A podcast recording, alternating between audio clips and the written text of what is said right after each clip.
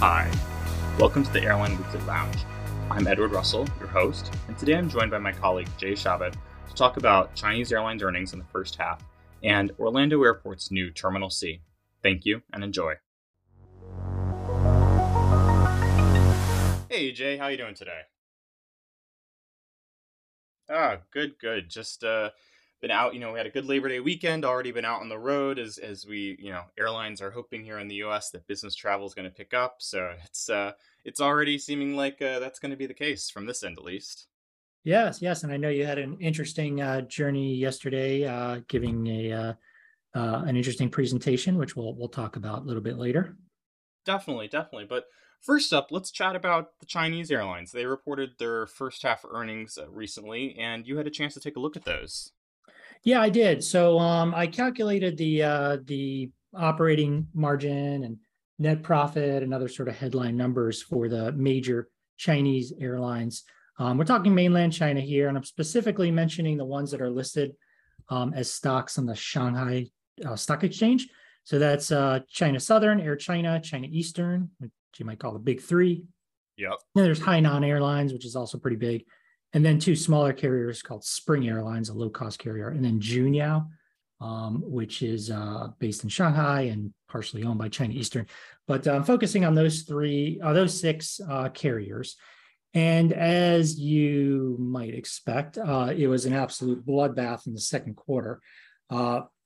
Just to give you an example, China Eastern, which was the worst performing of the six in the second quarter, their operating margin was negative 141%. So their expenses were just way above their revenues. Wow. And that is not, and that's not entirely surprising because of the lockdowns in Shanghai. Shanghai is where China Eastern is based. They also own an airline called Shanghai Airlines, which is, surprise, based in Shanghai as well.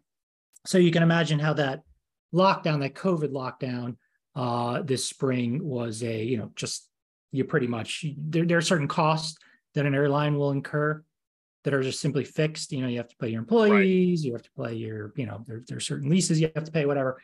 But you're not getting any overhead. It doesn't matter if you're flying your planes or not. You have set overhead, and before you add in fuel costs that you only pay if you actually use the fuel, et cetera. But yes, go ahead. Yeah, no, exactly, and that's kind of a one very important characteristic of airline economics, that you do have a lot of overhead costs, a lot of fixed costs. So no surprise that these airlines just had a really rough spring. Now, and I have the numbers. For the first half as well. And it's, pretty similar story. China Eastern was the worst. China Southern, interestingly, perhaps still lost a lot of money, but they were kind of the least affected. And that's probably because, one, they're based in down, most of their activity is down in, the southeastern part of China, Guangzhou, Shenzhen. And I think they've been relatively spared of the COVID lockdowns. There may have been, I think Shenzhen is undergoing something right now. I was going to say so far, because I think Shenzhen is actually facing some lockdowns now, or some restrictions at least. Yep. So, this stuff, it's things always change. It's a moving sort of process here, but in the second quarter anyway, during the first half, China Southern kind of fared a little bit better. Air China is an interesting one. Their main hub is in Beijing. They certainly do have a hub in Chengdu, which is totally locked down right now. But they kind of fared they were almost as bad as Junyao, for example, in terms of operating margin, even though they're, Shanghai is somewhat limited. And a big reason Air China has struggled a little bit more than most during the pandemic because, excuse me, they were the most international airline of the big three, certainly. So the international basically remains kind of dormant in China. I mean, borders are essentially still closed. There's been right. Some relaxation of the quarantines and whatnot, but if you don't want to be an international heavy carrier in a situation like that. So that's another reason why China Southern, which is a little bit less international, is kind of faring somewhat better. Right. Before the pandemic, Air China was. I don't know if they actually are officially this, but they are the de facto flag carrier for China flying out of Beijing. I know that after, you know, they were the largest Chinese airline to the U.S., you know, Big Star Alliance member. So Air China has been hurt by those international border restrictions. Whereas I think China Southern the largest domestic airline before the pandemic. I think that they are and they and they've been I'd like to say I can't speak authoritatively on this, but I think that's at least helped China Southern as they've moved through the crisis, because it just domestically is their largest market, or they're the largest in the market. But it's going to be interesting to see how China so much is dependent on the government policy. Zero COVID has proven a very difficult goal to keep, but I know that the Chinese leadership has yet to back off of that plan, and it seems like the airlines are going to struggle until the Chinese government decides that they can live with COVID. Absolutely, and that's going to sort of a giant question overhanging the entire airline industry, and I mean, frankly, the entire travel industry right now is, does China return to some normality at some point, because it's become such a big part of the travel ecosystem. I mean, just to give you an example, something like 20 to 25% of Boeing's aircraft orders are from China, and particularly the wide bodies. That's probably where those numbers are the talking about wide bodies here, which are this big margin, big money products for the Boeings and Airbuses of the world. So that's that's just one example of how China has just become so influential. So everybody's waiting. Now, there was what people will tell you. I was listening to, so IATA presented this week at a media briefing, and Willie Walsh, the head of IATA, people remember him as also the head of IAG previously. He basically said, and you hear this basically from airline executives everywhere, that once a government removes the travel restrictions, demand just suddenly spikes back. Like, that's pretty much the only obstacle to recovery now at this point is the lingering government restrictions. Yep. Mm-hmm. Speaking of that, it just reminds me of when the U.S. dropped their restrictions on Europeans coming last fall, and we saw bookings jump overnight by right overnight, triple digits on some flights. I mean, that was from a low base. It's easy to have percentages jump, but at the same time, that's like you said, it's the pent-up demand is very real and suddenly bursts as soon as those restrictions are dropped. Yep And be sure, if you want to see those numbers on China specifically, we'll have some more we'll lay out some of the insights we talked about in this week's Airline Weekly issue. So be sure to check that out. And Jay, one more question before we get off this topic. Was there any mention of the MAX and the return to service in China? That's, a big question for Boeing, and, China's a big market for them. Yeah, well, when you talk about mentioning stuff, there's not a whole lot of mentions of anything. So these are not, it's what I'm looking at here are financial statements. So we're looking at, just balance sheets, income statement. So you don't have the traditional kind of earnings calls, and there's not the same level of transparency that you'll get with other airlines. Now, there's no question, you can dig into the Chinese language versions of the financial reports for at least the bigger carriers, and you'll see the maxes are still very much on the book and whatnot. But the point you raise is an important one, because like I said before, China is such an important customer for these Chinese airlines, for Boeing and Airbus, and they have sold a lot of MAXs for to Chinese airlines. Now, with demand being so depressed, it's probably not all too big a deal for the carriers themselves that the MAX was grounded. At some point, Chinese airlines are absolutely relying on this plane to as an extremely important part of their business, for sure. Right. So it'll be interesting to see when those planes finally start flying again. And as we've discussed before, I mean, it's as much wrapped up in geopolitics as it is in actual technical safety. So that's anyone's guess when those planes will start flying. Well, Jay, let's take a quick break, and we will be right back.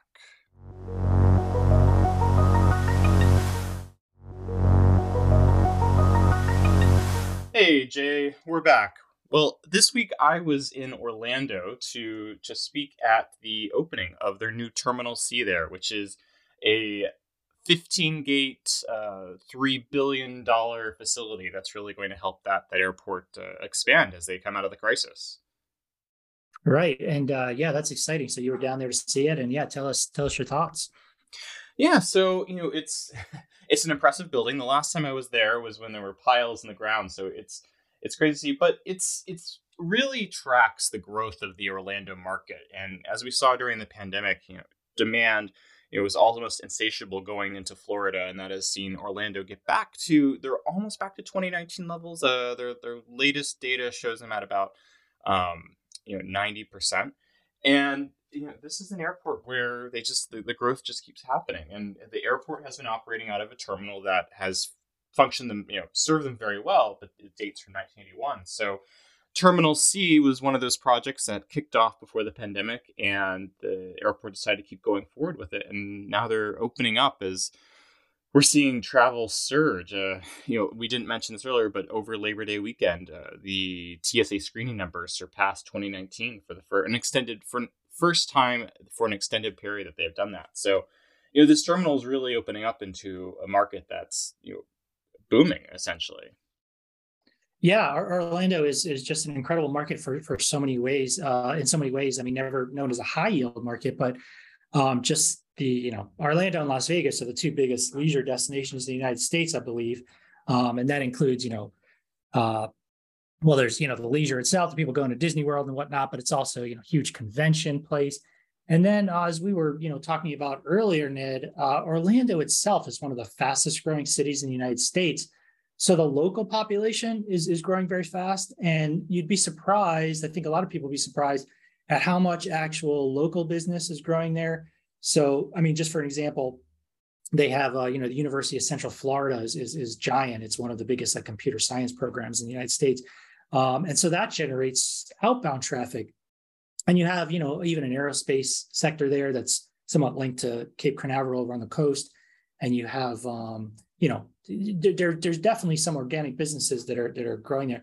So it's becoming more of an origin market as well as a destination market. Now, I don't want to overemphasize that. Of course, the inbound tourism is always going to be the big, they're always going to have the biggest footprint, but some outbound stuff as well. Absolutely. You know, and I got a chance to sit down with their airport CEO there. And, you know, he was telling me that one of the shifts they've seen as the population there has boomed and there's more outbound travel origin travel from Orlando was, you know, they're having to build more long-term parking just because they, you know, used to not. It was much more people renting cars, people flying in and going. But now there's a lot more locals that need to park their cars and drive, which is, it's a problem that you have at many origin airports, and Orlando is facing that increasingly.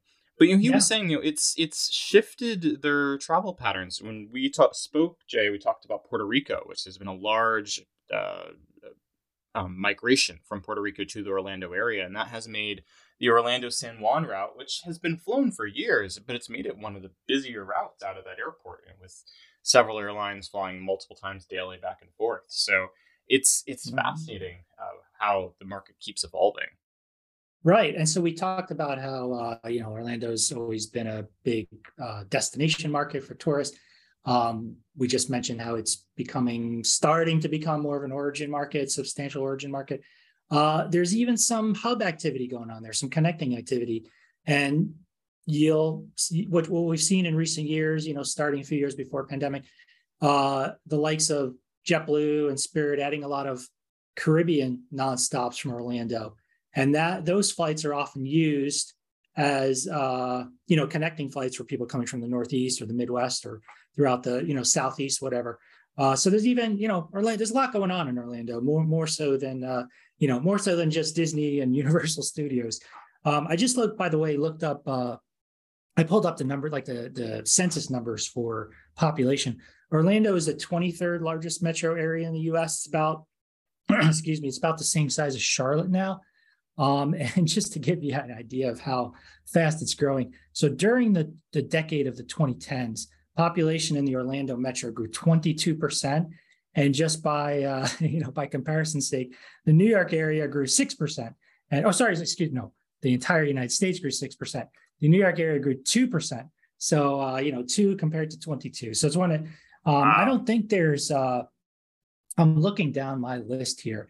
I can't find the only place that grew faster among like the top 30 in the U.S. is Austin, Texas. That's about it. So Orlando is like kind of leading the way in demographic growth.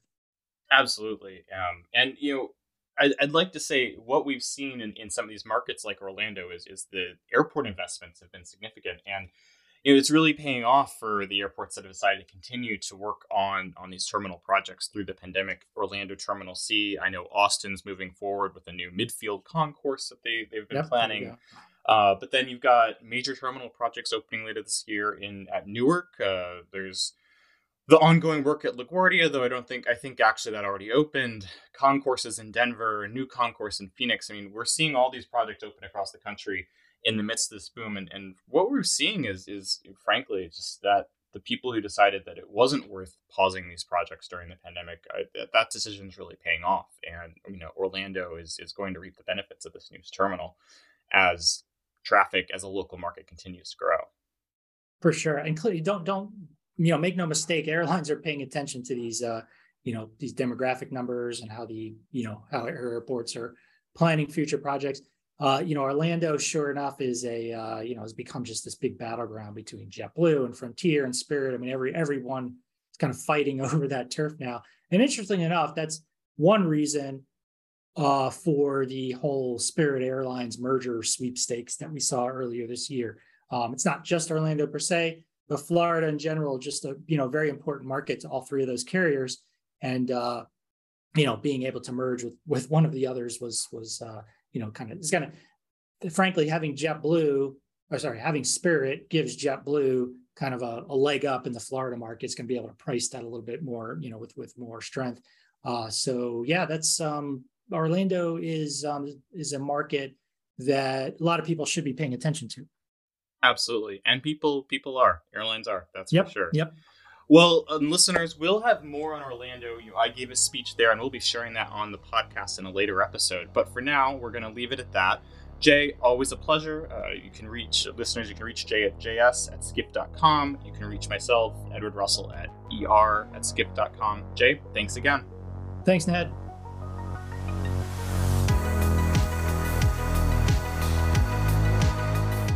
Thank you for joining us for this week's episode of the Airline Weekly Lounge podcast.